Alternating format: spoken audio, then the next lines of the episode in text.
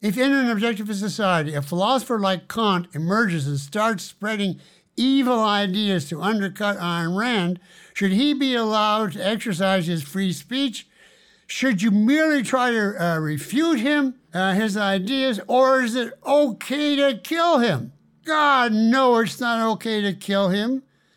We're talking about speech, not action. If he takes a gun and starts to uh, behave like Hitler, even though 100 years later, 200 years later, he caused Hitler in his life and in his own actions, all he did is talk. He didn't even incite riots. If you allow the reason that if somebody preaches an idea which will lead to bad consequences, it should be okay to kill him. Do you know who would be the first to be killed? Ayn Rand. How many people will think she's destroying society?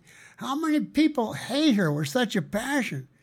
You know, when Paul Ryan was asked by what's that weird guy, Romney, I think it was Romney, to be his vice president, Romney sat him down and told him, I'll appoint you only if you forget Ayn Rand. And he said quickly, Oh, I only liked her economics anyway, so no problem. I mean, the whole, the Democrats hate her, the Republicans hate her, uh, and, you know, Hollywood hates her, academia hates her. If you come down with, oh, it's okay to kill people that are bad and giving us evil ideas, undercutting our achievements, it's, it's fantastic. Uh, it's ridiculous. That's why we have freedom of speech, but not freedom of action if it violates the rights of others. And killing somebody is unequivocally violating his rights.